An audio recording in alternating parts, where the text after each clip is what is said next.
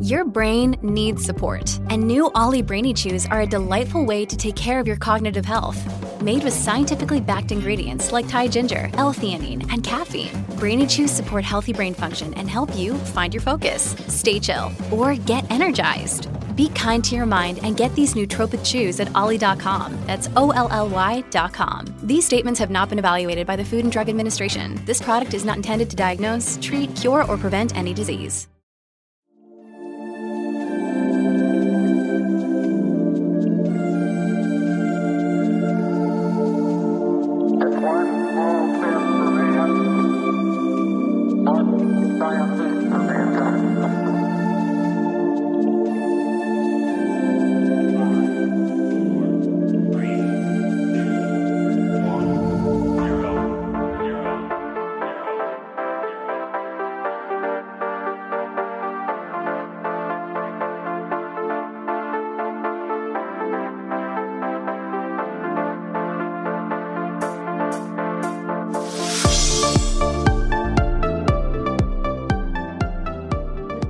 Hello, listeners, and welcome to Ohio Mysteries. Yes, we are live. This is our 10 minute mystery edition. And like we always say, a little bit of intrigue in the middle of your week. I'm your co host, Steve Yoder, and with me is my co host and our very own award winning journalist, Paula Schleis. Hi, everybody. You know, Paula, just to interrupt you here for a second, I just want to say uh, I think I was the one who brought podcasting to you. I've listened to podcasts a lot let me tell you all there, she's a very humble woman, but we are very lucky to have an award winning journalist with us because I've listened to many podcasts and they're pretty rare. Well, that's very sweet. It has been quite a job getting used to my voice, getting used to speaking publicly.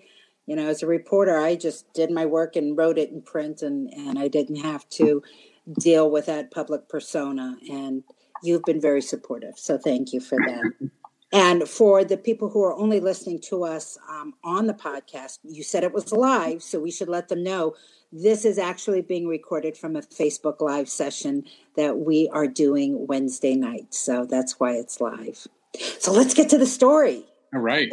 A good one. You know, in the world of true crime, cases with unidentified victims, they're a double mystery. And in some ways, learning the name of the killer is really secondary to learning the name of the victim because that's such a critical piece of evidence. Well, tonight's 10 minute mystery is an old homicide out of Lawrence County that last year took a step to being solved when authorities were finally able to reveal the identity of a woman that they called the Belle in the Well. But first, let's go back to April 22, 1981, in a tiny village called Chesapeake, that's a rural community in the county's southern hills. Notably, Lawrence County is Ohio's southernmost county. Let me do this. I'm going to flip this switch and I can show you. There's a map of Ohio, and there's Lawrence County all the way down at the tip. So, if you can uh, picture that area, that Lawrence County shares a border with Kentucky and West Virginia. So on that mild spring day in 1981, teenage sisters Tammy and Kathy Baxter were exploring near their father John's home on Wright Ridge. Nearby, there were the remains of a house that had burned down about six years earlier and a well that had been covered by some wooden beams. Of course, the girls did what any self respecting, curious teens would do, what you would do, Steve. I'm sure if you came across a well with a, a, cover on it, they pulled the beams off and peered down into the dark depths of the cistern. And that's when they saw it. There was a dead body down there, or at least the remains of one, covered by the water that had filled the well. The girls ran home, and the authorities were called. The local fire department drained the well and recovered a badly decomposed form, which was mostly skeleton but still had some muscle tissue clinging to the bones. The coroner ruled the cause of death strangulation. He guessed she had been in the well for one to two years. A cinder block had been tied around her neck with a rope to weigh her down. It was a block that matched others that had been used to cover the well. Now, the remains offered very little to go on. She was white, had dark hair, was perhaps five foot three inches tall, maybe 140 pounds. Based on the absence of her 12 year old molars and some evidence of gum recession, the woman they called Belle, for lack of any other name, was estimated to be between 30 and 60 years old, a really wide range. Now, Belle was dressed in layers gray flannel slacks, two pairs of socks on her feet, and socks on her hands that were held in place with a rubber band on each wrist. Hmm. But decomposition was far too advanced to get fingerprints. So there went one of the key ways of identifying a body back in those pre DNA years.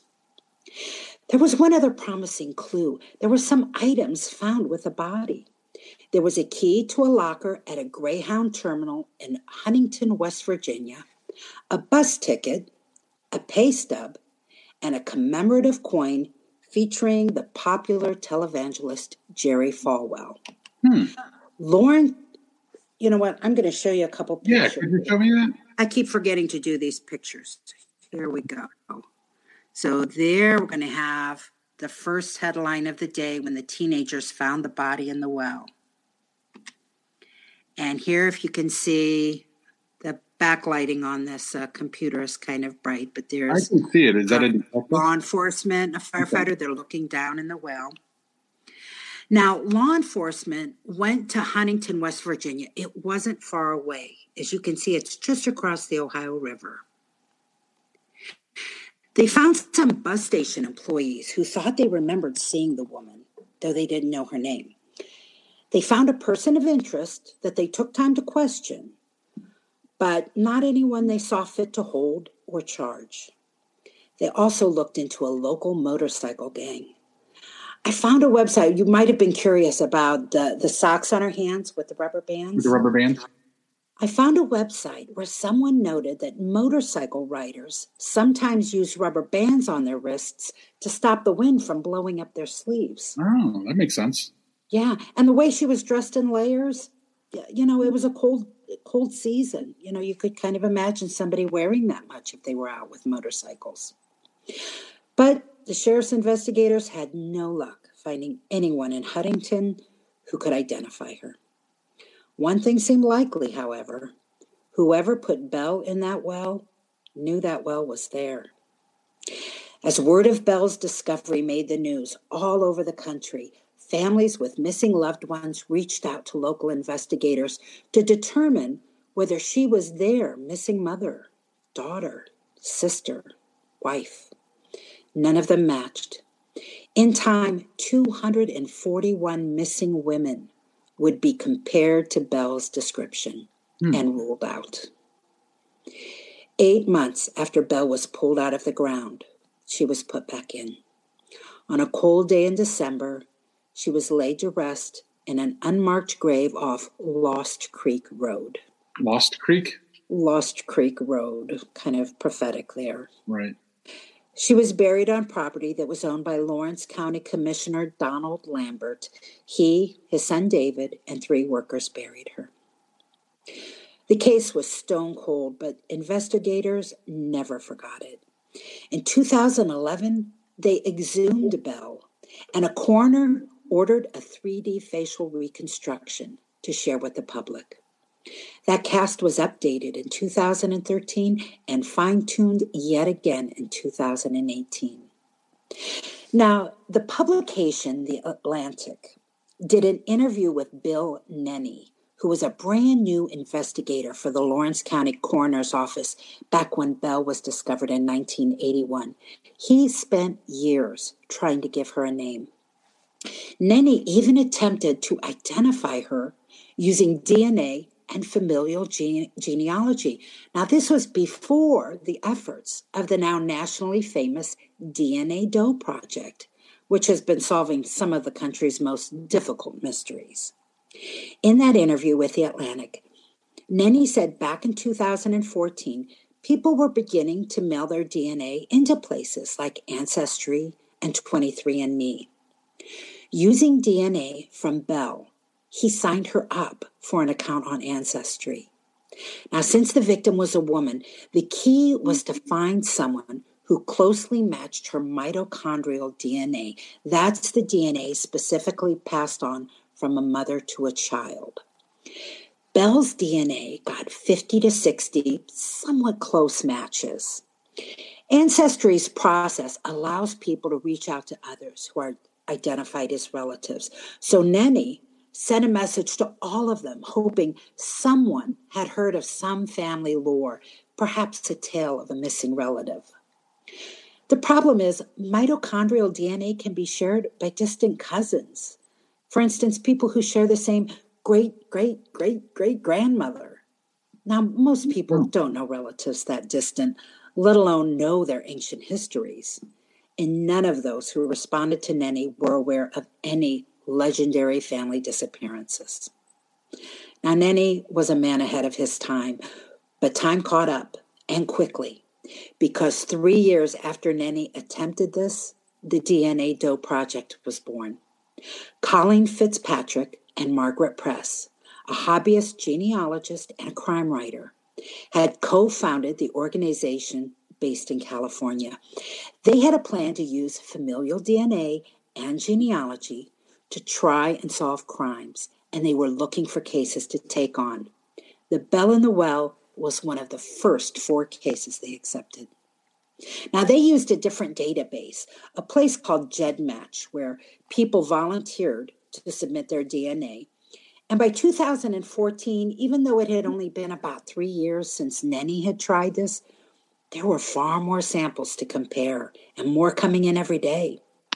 Using DNA extracted from one of Belle's teeth, they sought information from a different part of the DNA that could fine tune the types of matches that would come back. Now, Belle's case was extremely complicated, and I'm going to tell you why in just a minute. But it took more than 30 volunteers, thousands of hours, and 14 months to figure it out. Oh, wow. And it, I know, and I'll, I'll explain this in a minute. And in 2019, the DNA Doe Project and Lawrence County authorities announced success. 38 years after Belle was discovered, they figured out who she was.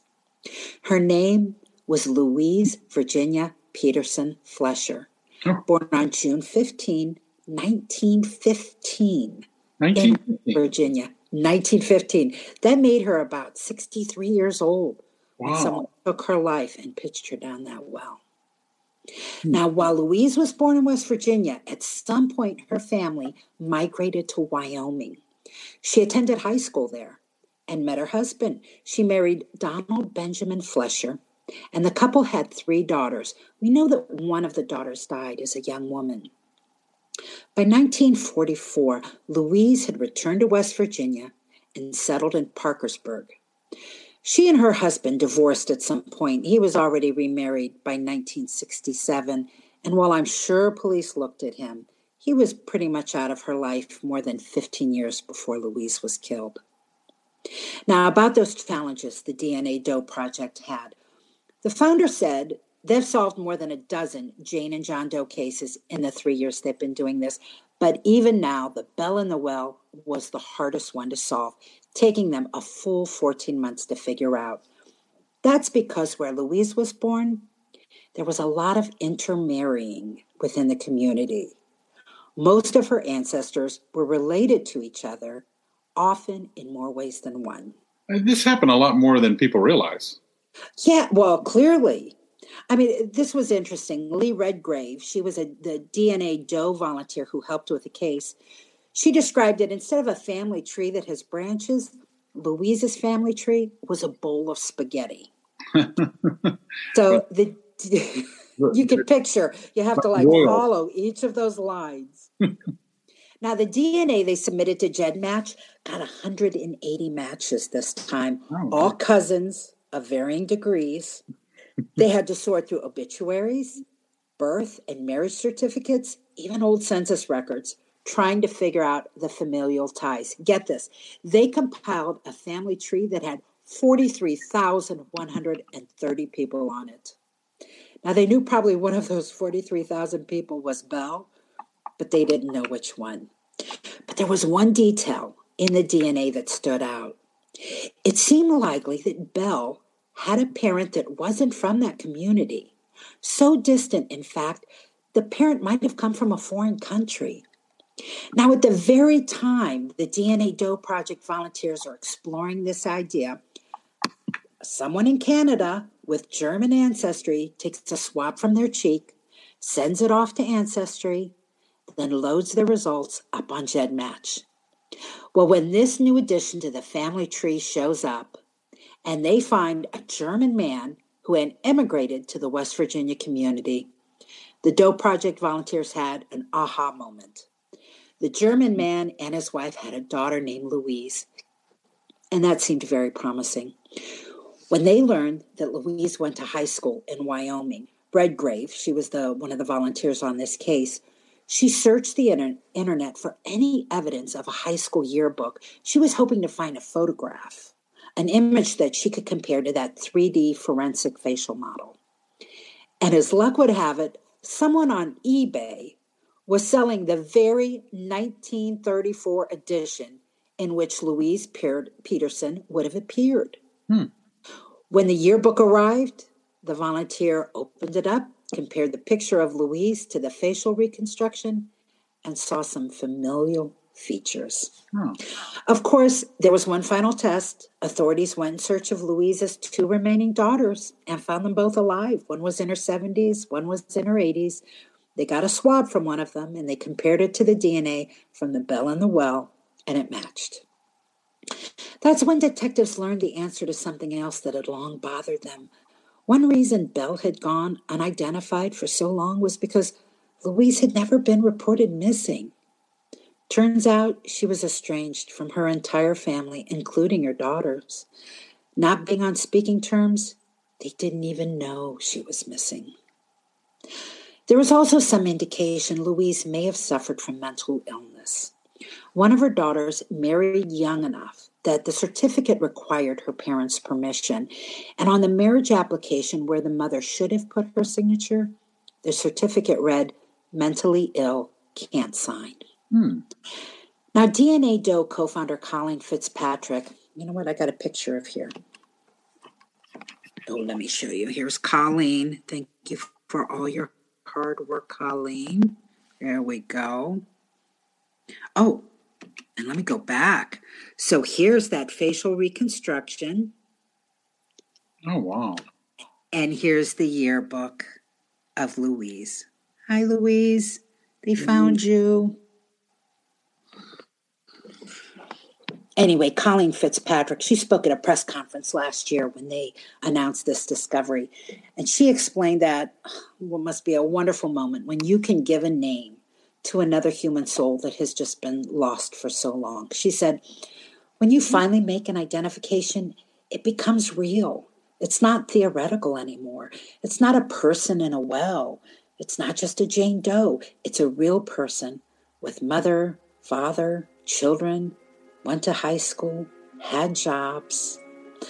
Of course, there is still the mystery of who killed Louise and why. The Lawrence County Sheriff said they have no suspects.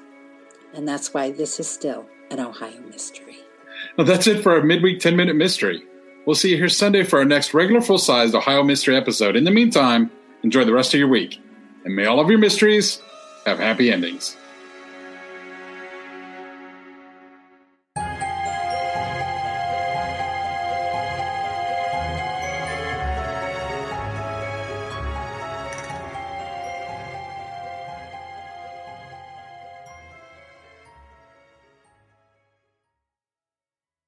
Hello, it is Ryan, and we could all use an extra bright spot in our day, couldn't we? Just to make up for things like sitting in traffic, doing the dishes, counting your steps, you know, all the mundane stuff. That is why I'm such a big fan of Chumba Casino. Chumba Casino has all your favorite social casino style games that you can play for free anytime, anywhere with daily bonuses. That should brighten your day a little.